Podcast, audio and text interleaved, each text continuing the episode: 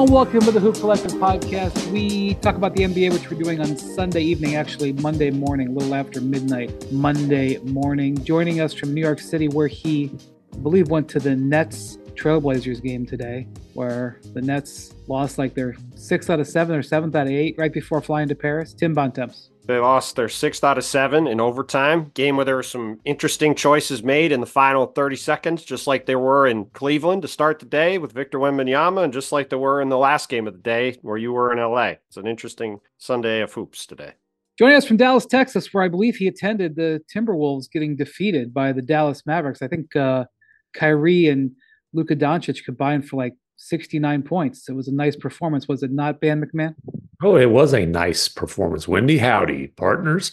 Uh, I would say the best win of the season for the Mavericks, I think. Ah, Certainly right up win. there. Fellas, um, I'm going to tell you something just real quick. I know we're not going to dig too deep into the Mavericks, but they've been playing defense here for a little stretch. And if they are a decent defensive team, they have a chance to be dangerous. Luka is playing defense quite proudly. Just something to keep an eye on. that's actually a that was actually one of the most important games on the slate today. I thought. No, it was a like I said, it really was a big win for the Mavs. You know, Kyrie and Luka, as you mentioned, both were cooking, but this is they they led most of the game. The Wolves and and Ant was awesome. The Wolves come back, they go up six about midway through the fourth quarter. The Mavs close it out. I'm telling you, the Mavericks are getting the job done on the defensive end, despite the fact they didn't have Dante Exum, who's one of their best on-ball defenders. They didn't have Dereck Lively II, who's obviously their best rim protector. But you know, Luka's taking the challenge defensively. He had a couple stops in the post on on KAT where he's snarling and just puffing his chest out. He he forced the key turnover of the game where Ant didn't make a great decision. He gave Rudy the ball too far out on a pick and roll and kind of put Rudy in a situation where he had to make a play. It's not his strength. He ends up tossing it back out, bad pass, a uh, half court violation. And boy, Luka, he he wouldn't tell me exactly what he said to Rudy, but he had some words. I'm, I don't even know what language they were, but I bet you they were profane. To your point, MacMahon, Dallas, last 10 games, third in the league defensive rating. Oh, Exactly. Exactly. Hey, and Jay Kidd was really hammering on this.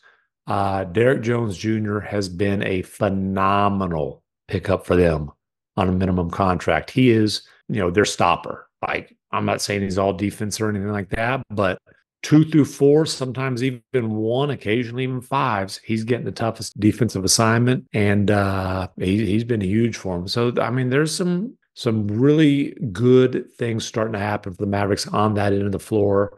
And a big part of that is Luka is playing hard defensively.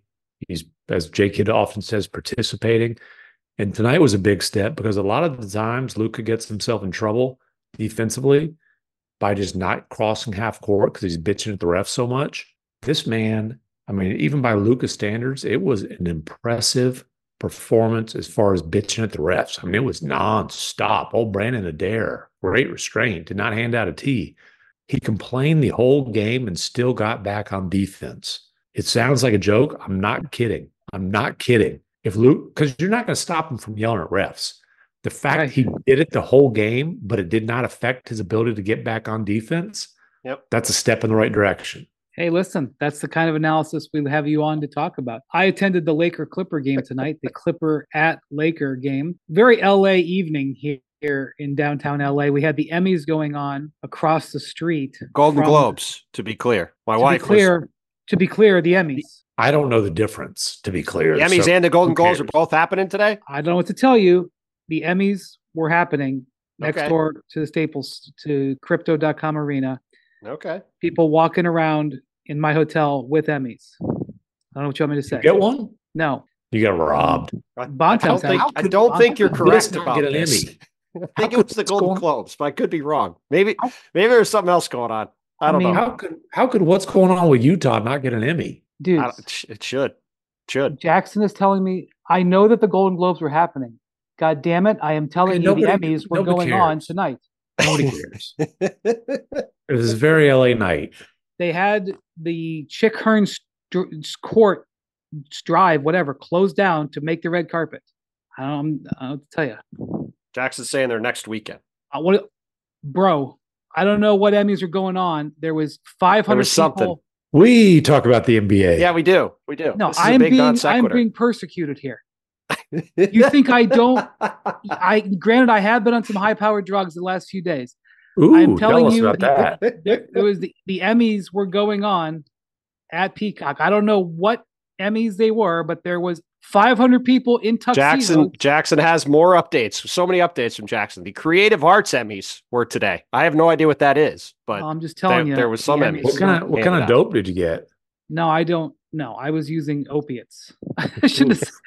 I should prescribed legal legal opiates. Uh, to be clear. but before I before I had uh, painkillers, um, the other day when I was doing the pod, I was. I mean, I'm still not in the greatest uh, condition, but I was I was uh, in a lot of pain as we were doing that podcast the other day, and I flat out forgot that we didn't talk about the Knicks Raptors trade. So um, You, you really missed the boat on that one. anyway,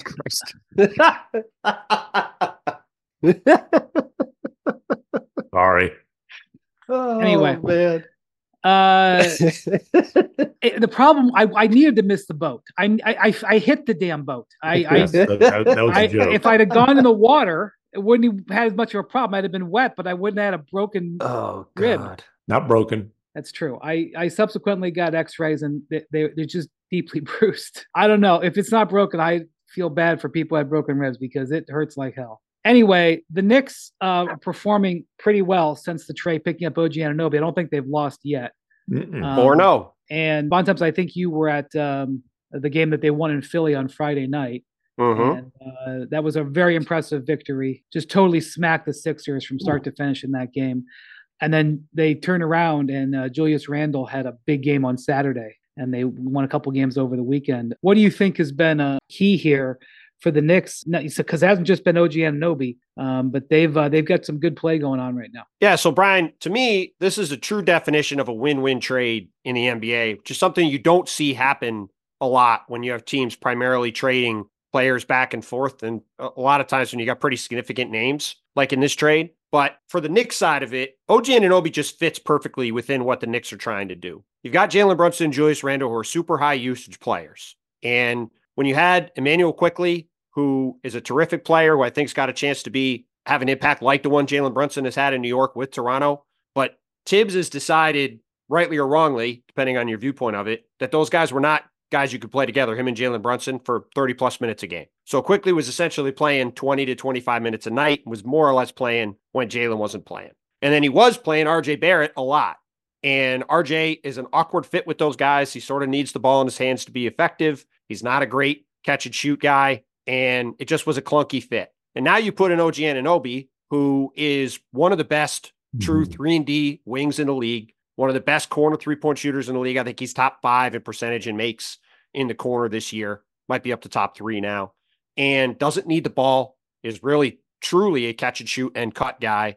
And then on top of that, the Knicks had, whether it was Barrett or Donte DiVincenzo or Josh Hart or Quickley or Quentin Grimes, they had all these basically shooting guard size guys that were playing small forward. And oftentimes RJ or Josh Hart would be power forward on the second unit after the Obi Toppin trade this summer when Julius Randle would leave the court. Now you have OG, who's a true three.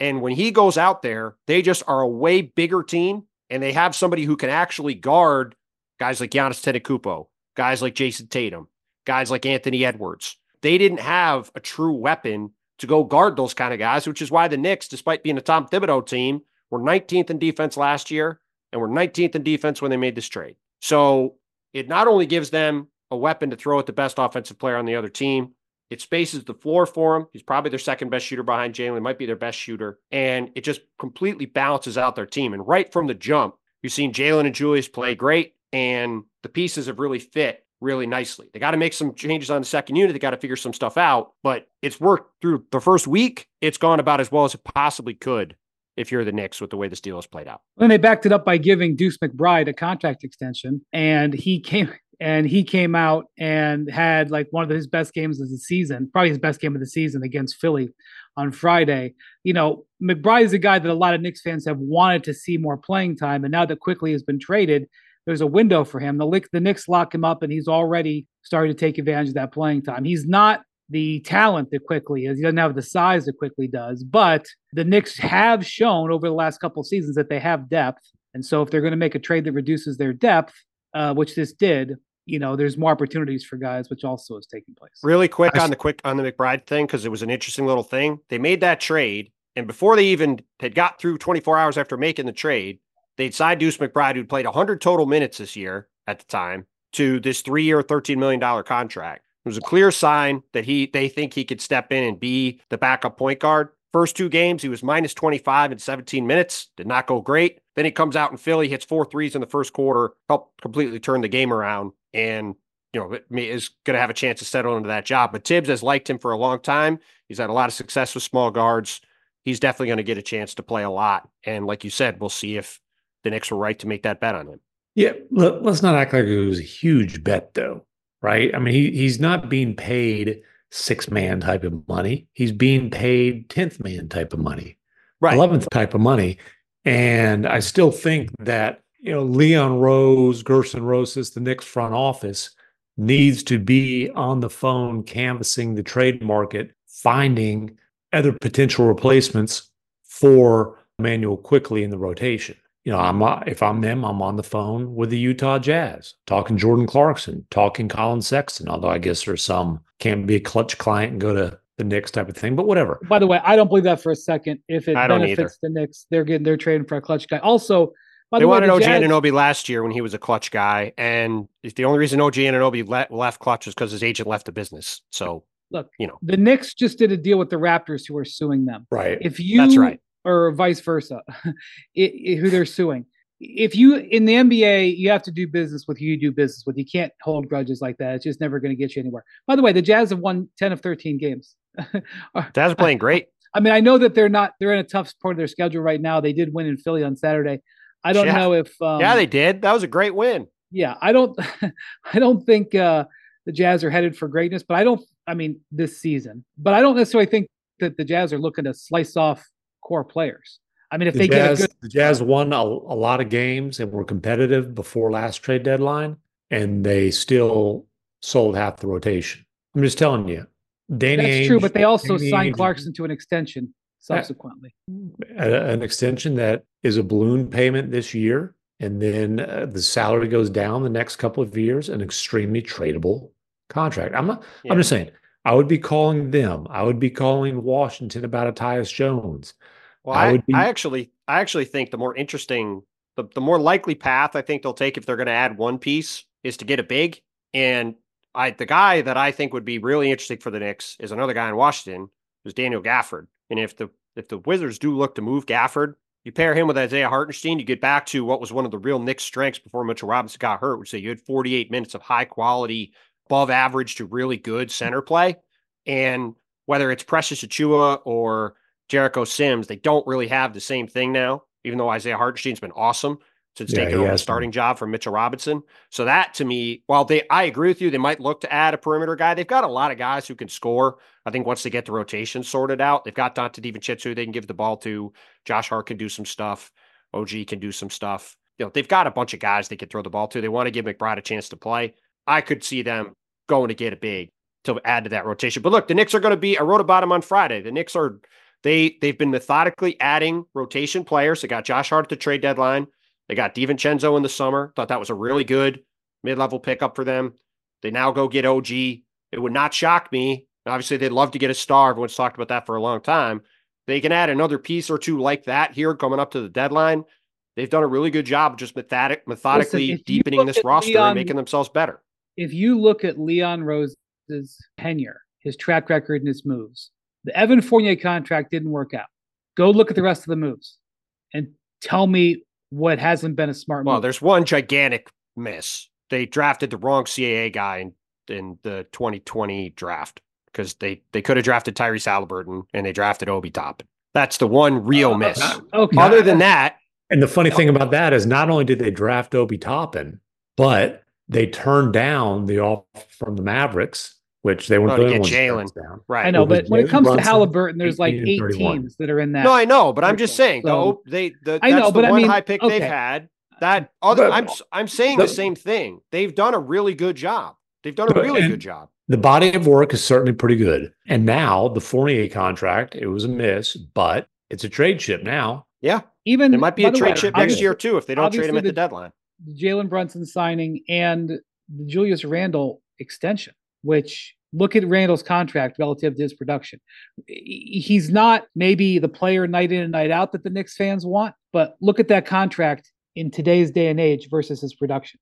It's it's it's pretty good. Yeah, he's been re- he's been really good. It's from the Raptors standpoint. Um, if I was a Raptors fan, I'd be thrilled that they that my team did this deal and finally did a deal instead of letting a player potentially walk in free agency. Masai Ujiri has routinely crushed trades dating back to when he was running the Nuggets. He has crushed trade after trade after trade. And then for some reason, he stopped making trades with the Raptors. He just stopped. And dealing with the Raptors is challenging. They are very demanding in trades. Although the interesting thing about this is that it sounds like this trade actually happened relatively smoothly and quickly, so to speak. Yeah. well, it's just uh, such a logical fit on both sides. Well, like I know, had, but logic, had, I know. They should have done other deals. Um, Trust me, I know. More Hoop Collective podcast after this.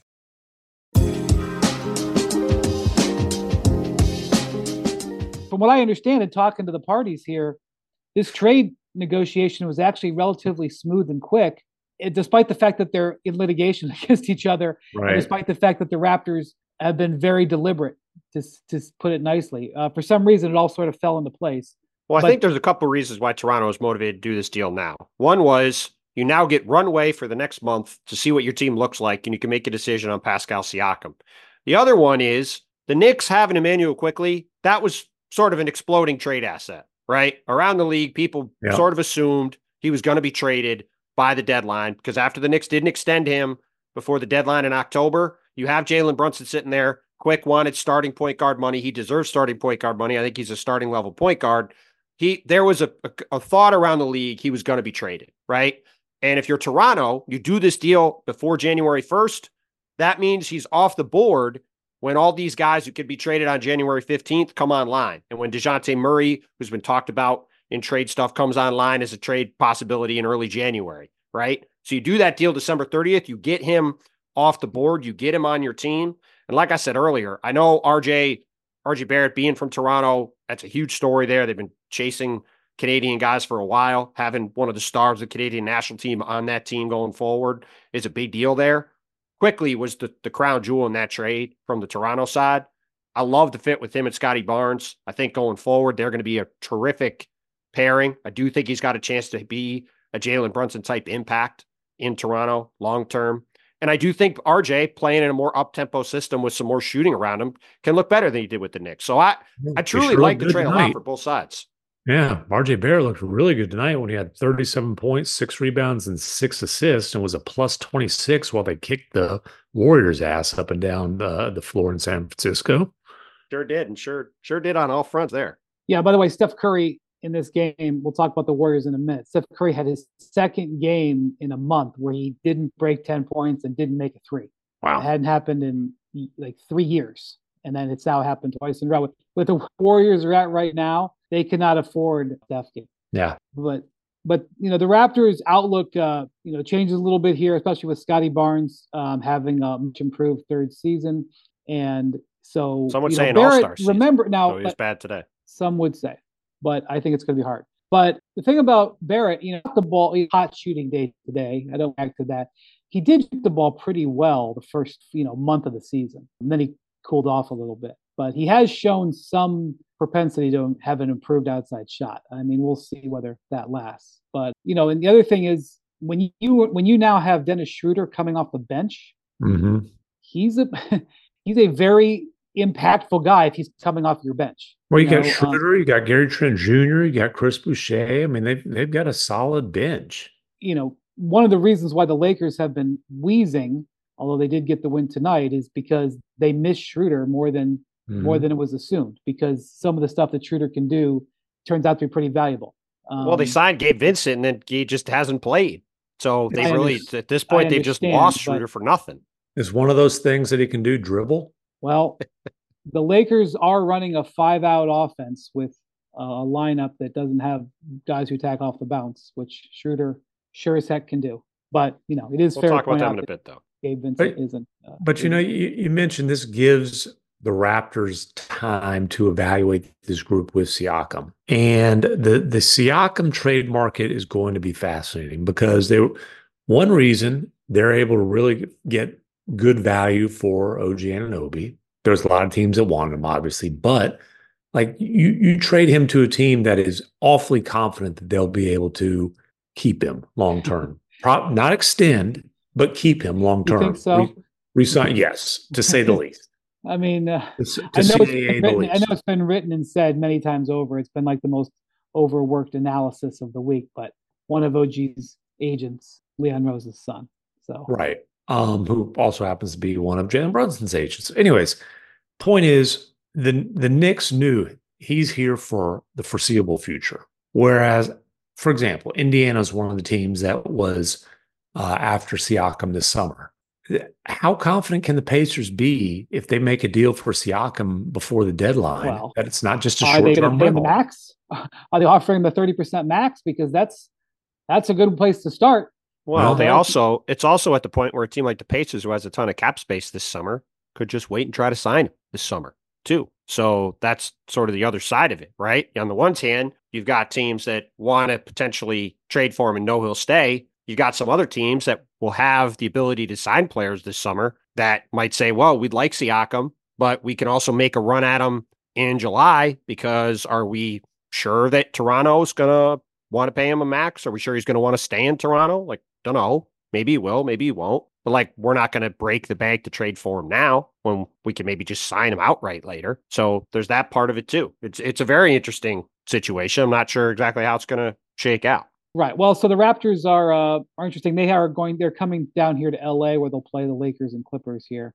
Three and one since the trade after that win. yeah so we'll see how they uh, handle their time in la coming up here uh, the suns also coming to la uh, starting tomorrow monday they play against the clippers and then they're here for a couple days and play the lakers later in the week the suns had a rare moment on sunday they had their whole big three in the lineup but durant had bradley beal had just come back and um, then durant went out with a hamstring and durant came back and uh, they lost at home to the grizzlies who um, Uh, sir, they lost at home to the Grizzlies with Ja Morant sidelined by a shoulder injury. Right. So the Grizzlies have uh, had a uh, after sputtering a little bit, have had a good couple of days shooting the lights out against the Lakers, and then beating the Suns. You know, when you look at, you know, I, my whole thing on the Suns is, I know what Bontemps has said about he didn't like the Ayton trade. Okay, got it. You know, I know that a bunch of their minimum signing guys haven't really uh, worked out. Got it. I don't think you can even begin to talk about the Suns until those three guys have played at least 20 games together. Then we can. Yeah, we'll just it. again, we'll just pretend that the injury slider just doesn't count. We'll just no. turn it off. They it off. obviously it does, but like I didn't agree with Darvin Ham's tact after they lost to the Grizzlies the other day, where he said, uh, "Hey, I wish people would stop living and dying after every win." I don't think that's what the head coach's role is. I think the head coach needs to have a more level tone than that. But I'm not going to freak out in January when you're dealing with a a bunch of veterans you're trying to bring together. Yeah, this, this hasn't gone well for the Suns. I get it. I, I'm not debating any of that. If they get Kinda something sounds together, like it. I'm just saying I don't know yet. I'm just saying wait and see. So, so uh, I hear everything you're saying, but also essentially what you're saying is we can't really begin to evaluate the Suns until they're pretty much assured not to have home court advantage in the first round, Maybe and so. potentially not even to have a chance to to avoid the play-in tournament. Or maybe miss Maybe the so. plan entirely. Well, the the Warriors are helping to try to avoid that fate. I'm for just them. saying, they're like I agree with your point in theory, Brian, that you want you're you're going to have a much better sense of this group when we've seen these guys play together for 20 games. I obviously agree At with that. At least 20. Okay, but the problem is we're a halfway through the season and they've played what, 4 games? I Together? agree. It's I agree. It's a problem. But oh, I'm- and they're So ninth, you they're can't ninth say- place in the West. Right. So you can't say, well, we just can't, we have to just set them over here and not discuss them until these guys have played 20 Well, games. Okay, so right now, as we sit here where the standings are, the Suns, Warriors, and Lakers are all playing teams. no, Teams with- incorrect. No, the Warriors are not a play-in team. Yeah. They're out entirely. There, you got this the Suns at nine, the Lakers at 10, and the Warriors at 11. More Hoop Collective podcast after this.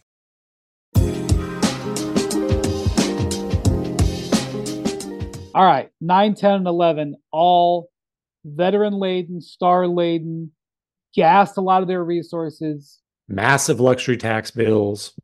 Yes, for sure. And it's not getting done right now. Of these three teams, let's take a look at these three teams. Which of these three teams is in the biggest problem right now? I, I, it has to be the Warriors. Has to be the Warriors because you've got internal drama. I mean, you've got freaking a young role player indirectly, but very clearly coming from him and his people calling out the head coach. The Hall of Fame head coach. Yeah, whole, yeah, and Jonathan, then there was a report in the Athletic that uh, Jonathan Kuminga quote has lost faith in Steve Kerr. I mean, it's a it's a jaw dropping strategy move. Well, and uh, but you know what? It worked because Steve Kerr came out hours later and basically apologized for not going back to Jonathan Kuminga in the previous game.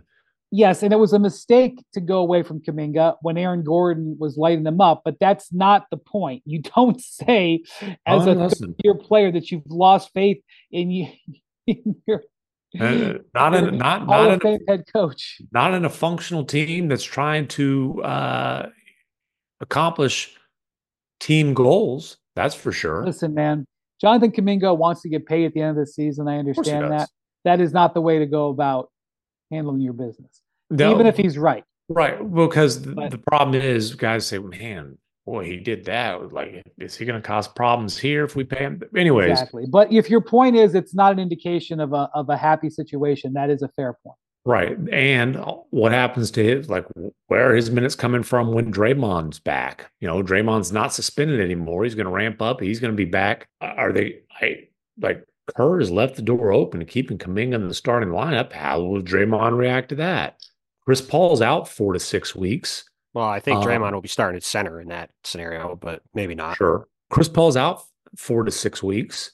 You know, how do they manage that situation? I mean, I can you you mentioned Steph and, and we can chalk it up as fluky that he's had these two just god awful shooting performances recently, just complete outliers to what's norm for him. But can you imagine the the mental strain that he has right now of just all this crap flying all over the place? And they are two games under 500. And, and if the plan starts now, their ass is in Cancun. Or if you're Joe Wow. Lacob and you're paying 400 million for the team, Wow. So th- it's he interesting. bought the team for 400 million. yes, Yeah. he did. I know it's a long time ago, but I'm just just pointing that out. So since you asked the question of how to rank these teams, I've been I've been bouncing them around. I would probably have Phoenix as the least concerning. However, just looking at the standings, right? The Lakers have played 10 games against under 500 teams. The Warriors have played 9.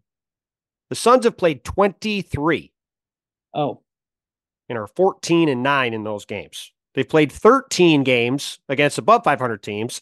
The Lakers have played 27 and the Warriors have played 27. So, if the Suns stay healthy, now that they've got their guys out here as they get to a trickier part of the schedule, I think they will probably be fine. I still would probably have them lowest on the concern meter, even though the concern meter's pretty high, because they Mhm. do at least have those three guys, and the other two teams have a lot more problems. The Lakers, like we keep talking about, we'll see what happens over this next stretch. They have a, a tough week ahead, to week and a half, going up to the trade, uh, the January 15th trade restriction lift in a week from when this pod comes out. So we'll see how that goes, and we'll see what the Lakers do in the trade market. But if LeBron and AD play 75 games, which they're on pace to do, the Lakers will probably be okay. If one of them gets hurt, they could be in some trouble. And then Golden State, like sort of the fascinating thing now, you got Mike Dunleavy Jr., got a month till the trade deadline. First time he's been in this position. And like you just laid out, MacMahon, they got a lot of things on their plate here for Mike to decide what he wants to do. Mhm. For example, do they try to get out of the Andrew Wiggins deal? They like like do they just say, look, for whatever reason, this guy is not going to get back to being the player he was in the finals a couple years ago? Trade him somewhere Boy, where they can get out of the. Is that a complicated evaluation? well, right. But you could potentially get out of that money, just cut it off your books going forward. Like, what do they do with Draymond Green? Just in general. Like, I don't think Draymond Green's going anywhere, but let's see what happens with this ramp up. Let's see if he can stay on the court. Let's see if he can avoid attacking anybody in a game. Like, let's see what happens there. You mentioned Chris Paul being hurt. Is there something to be done with that Chris Paul contract? Do you potentially flip that for somebody? Do you try to make some other moves on the margins to try to have this team be competitive with Steph Curry, who still is really good? Like they have a lot of different directions they can go with this group. And they're now playing these young guys almost by default. Pods has been great. Probably Mhm. should be starting. Didn't start today. Trayce Jackson Davis, who they got late in the second round, started today, unless they make a move for a big or unless they decide to start Draymond at the five. Like he should be starting over Kevon Looney going forward. Clearly been better than him. Kuminga's played well. The drama from the other day aside, I think we all agree that was not the right tack to take. He's still been pretty good lately. He should be starting over Wiggins, frankly. Like Pods and Kam- Kuminga should be starting on the wing for them. So, or if you want to have them start with Clay and then start Trayce at the center, like they they're they've just had they've got themselves in a a really interesting spot where they can go a lot of directions. But I think you have to have them the most concerning team because they just for as up and down as the Lakers have been, these guys have the most questions about them. Well, I think Like, if you're haven't- Golden State, what you're what you're what you've been battling with here is do you trust that these guys can read this because you know the four core players from the title team are still there. Can you talk yourself into trusting that they can come back together? They can get it squared away. Well, maybe, but right now they are a half game ahead of the rebuilding Utah Jazz in the West standings. And look, let's just be honest again, just to reemphasize it. The young guys have been significantly better players this year than all these guys. I mean, Draymond's been good when he's played, but I mean, you just have no way of counting on him at this point. The, the, So- all, all, all the guys in the non-Steph division, just to be clear. Oh, right, yeah, uh, Steph's in his own. Cl- Steph's in his own category. Over the last that's three, very, four very weeks, clear. Over the last three four weeks, Clay has been better, and he had a good game today. He's he had a little bit of a mini slump. He's been he's been fine. He's also pretty bad on defense at this point. Yeah, I would have to generally agree that I think the Warriors are in the roughest spot. As far as the Lakers go, they there's some indications that they may be playing better than their results that they're getting. The problem is is that I still don't think Darvin Ham has lineups that he knows that are going to work. I'm Well, also the problem is playing better than the results they're getting is an awfully low bar. well, what like Aside that game the- the- I this was know. a huge win for them over the Clippers. This was whew, tough opponent. You stop the bleeding, but man, they should have won that game against the Grizzlies the other night. I don't. They let it go through their fingers, and I. It was Dude. almost inexcusable. I, I, I think the Grizzlies just hit a ton of threes, I, which obviously they had a factor in the way the Lakers defended. But Darvin Ham is. I, I think there's a good team. Good. I think there's a better team there. I just think they're he's having trouble. Like he's still like I was I was at this game tonight and he abandoned the lineup. You know, they, when they started the season, they started the season with a starting lineup of Austin Reaves, D'Angelo Russell. Why am I forgetting who the LeBron James, you've heard of Torian him. Prince, well, Bron LeBron AD. and, and AD, but I'm trying to think who the third. Dorian Prince. Taurean Prince. They abandoned that lineup because it was a disaster. They closed with it tonight. and there he's back playing it again. And so I'm like, uh, is that now they win tonight's game because Taurean Prince hits a three. Um, Well, and I'm like, D'Angelo Russell scored like eight of his 13 points in a 90 second stretch in the fourth quarter, too, where he came down and hit a three and a couple jumpers in the lane. Kawhi also had his worst game that he's had basically in a month. I mean, there's a lot of factors going Yeah, on. it doesn't there. matter though. Like MacMahon said, that's a that's a But huge win for them. The Clippers have been point is- rolling. they needed a win. I I still don't think he knows who to play when. And but I I think the ingredients are there for a competitive team. Well, what does competitive mean? Well, in all top serious, no, but in all seriousness, like oh, we're back six. to top six again. Oh, Okay, yes. you know, it, this reminds me of when I was uh when I was post divorce living on my own, Oh, and I'd open up the freezer and I'd have to decide which lean cuisine I was going to eat for dinner. Sometimes none of the options are appealing. Uh, I mean, that is, I mean, the, the problem they have, it's sort of what you were saying before, right? I mean, we talked about this the other day. They have a bunch of clunky fitting role players that, to your point, it's very difficult to figure out how to best fit them all together to have a functioning lineup out there. You, you need Taurean Prince to play because he's their one reliable shooter, right? But as you said before, if you're running this five out offense, Taurean Prince is a it, you know, he's a lesser version of him, but he's like OG Anunoby, like we talked about earlier, right? He's going to guard people and he's going to hit spot up jumpers like that huge shot he hit that helped win them the game today. But he's never going to be a guy who's going to take anybody off the dribble or you're going to have to worry about attacking anybody. And if you have D'Angelo Russell out there, he's going to have some moments where he gets hot and hits shots, but he's going to be an absolute open gate to the basket at the other end. So it like, yeah, like Darvin Ham's had to change his lineups around a lot because there's not a lot of reliable pieces for him to choose from. So it stands to reason they're going to be inconsistent rotations there.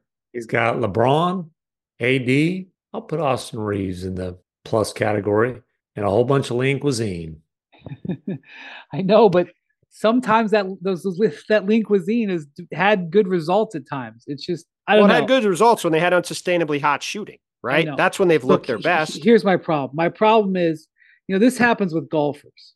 Sometimes golfers play their best golf when they're young and dumb because they don't think about it too much. They get over a putt and they're not worried about it. They're not thinking about where they are on the FedEx points list. They're not thinking about their three houses and their jet and all this stuff. You see guys get the yips when they're in their 30s and 40s. When they're in their 20s, they just knock putts in at 100 miles an hour.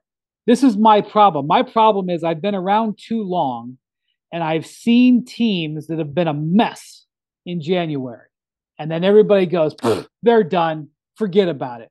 And then come March, come April, those the old veterans start to show up. They come together. So you guys can point out problems with the Lakers and the Warriors and the Suns, and you can be right about all of it.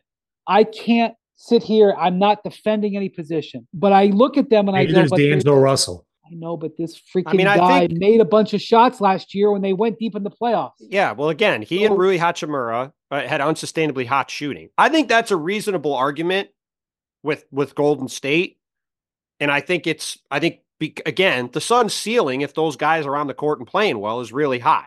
Now, will he be healthy? We'll see. I do think generally it's a lot harder to make that argument for the Lakers, the- the- despite the- the run they had last year. But the, the argument is this if LeBron and AD are playing at their peak peak level, they're going to have a chance to be dangerous because Well, those that's guys why I- are that freaking good. Yes, that's why to me, the the if I'm Rob Pelinka, the priority between now and the deadline is trying to find two more players like Taurean Prince. If they can find two more guys that and probably better than Taurean Prince, but at least guys who can be credible on defense and you can count on to hit open shots.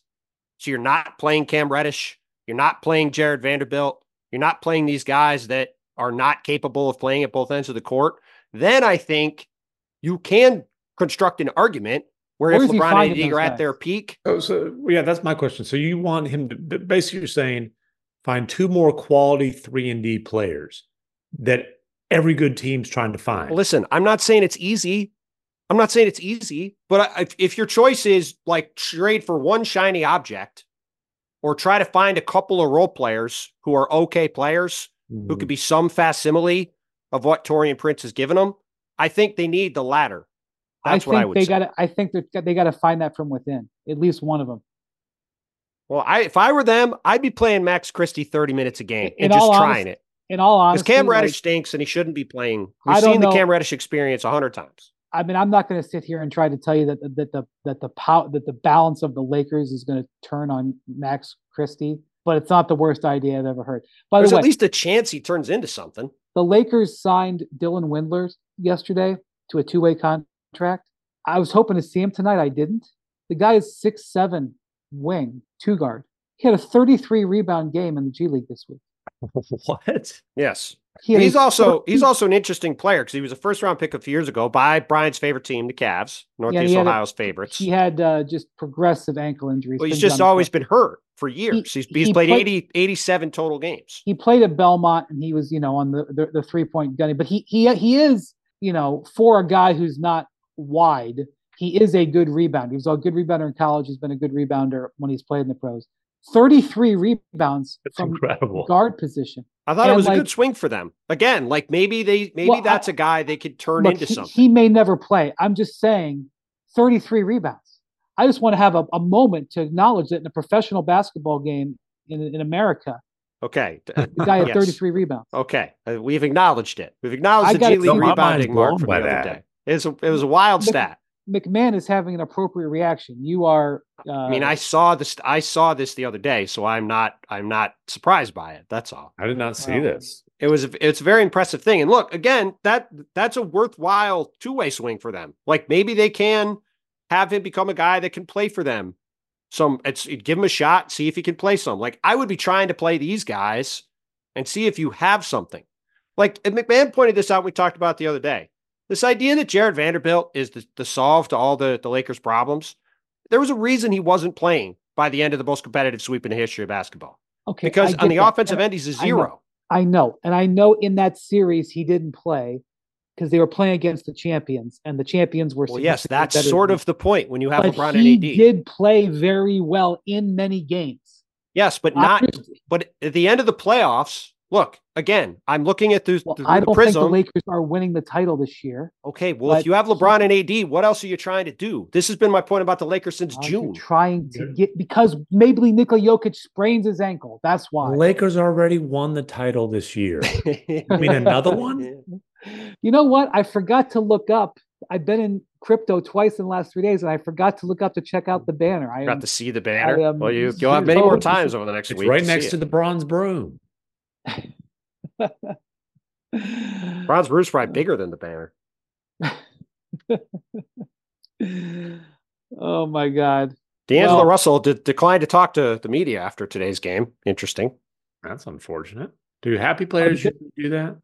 Well, because why? Because he had 13 points, and so he thought he was vindicated for I, his. I don't know. I guess. Oh. Strange.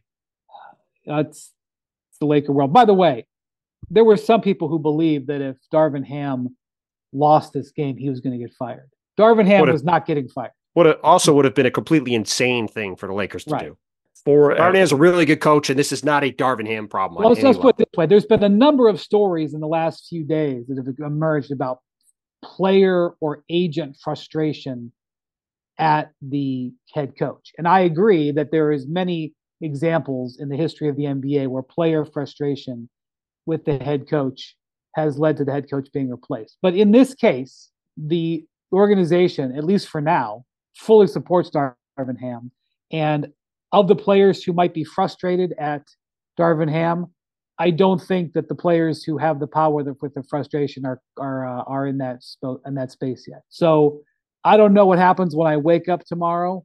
But if there's a lot of stories or or concepts that Darvin Ham saved his job with this win, I do not think that's accurate. So I'm calling my shot at 1 a.m. on Monday morning. Well, fair, fair I, lo- enough. I love I love when Windy's on West Coast, but he gives like a passive aggressive Wendy sleep update by using East Coast time. That's right. You're on the West Coast, bro. Don't don't 1 a.m. It ain't 1 a.m. where you are. That's By the way, we, but- we we haven't talked about him on the pod today, and we're not gonna, uh, other than to mention here. But just because I was looking at who the Warriors are playing, Pelicans beat the Kings today by 33. They've dominated that matchup this season. They've won five out of oh. six, five out of six games. They've won, and they've got a, they've got at Golden State Wednesday, ABC, at Denver Friday, ESPN, and then in Tim's town against Dallas on Saturday. It's going to be very interesting But for me. a, ba- a baseball series. In Oh, that's right. They play Monday too. And those That's, teams that's an are- interesting week coming up for I- the Pelicans to see if they're neck. legit. Zion I thi- stat tonight. What what what was the uh what, what's Zion dealing with? Why didn't he play today? Is that what you're asking? Yeah. It's a good question. But we'll tell I you in think moment. they've I think they've won six consecutive road games. They're a very uh, hard team to figure out because there are times when they look like they're on the brink of falling apart. and then they'll win like four or five in a row, and then then they get all healthy, and then they lose. By the way, Trey Murphy right has quad contu- contusion for There you Zion. Trey Murphy, who's a very important player for them, has had recurring issues with his knee that he had surgery on start of the Mhm. season. That's not so great. But But the, Pel- the other thing about the Pelicans are like they won in a blowout. they were up by 50 in this game Yeah. in and- sack. and they're definitely capable of blowing out teams. Are they capable of closing out teams? Because they've had some real clutch cluster bleeps. couple against the Grizzlies recently. They're a bad clutch team. Well, they don't really have a pure point guard. No, no. And I then mean, CJ has obviously run a lot of point in his career, and you know, I'm not taking it away from, away from him, but sometimes in clutch situations, you like to have a pure point guard. they have they have trouble getting into sets in clutch situations. Like when it becomes those grinded out type of situations, they've struggled mightily. Well, because the point guards they have aren't pure point guards, and like CJ is sort of an offense, you know, looks for his own sometimes. Well, hopefully Zion's healthy by Wednesday, but let's see what ha- like that's that's a pretty big game for Golden State. Got a couple days off. They got smoke today. We'll see what the lineup is on Wednesday. We'll see where Draymond's at by Wednesday. Mm-hmm. I don't think he's playing Wednesday, but he's now eligible to play. So, you know, let's be let's see if the Pelicans can win these games. Let's see what the Warriors can do in a big matchup on Wednesday. All right. Well, thank you for listening to Hoop Collective Podcast. Thank you to Jackson for staying up late. Thank you to Bontemps. Thank you, MacMahon. Thank you for listening, and we will talk to you in a few days. Adios, amigos.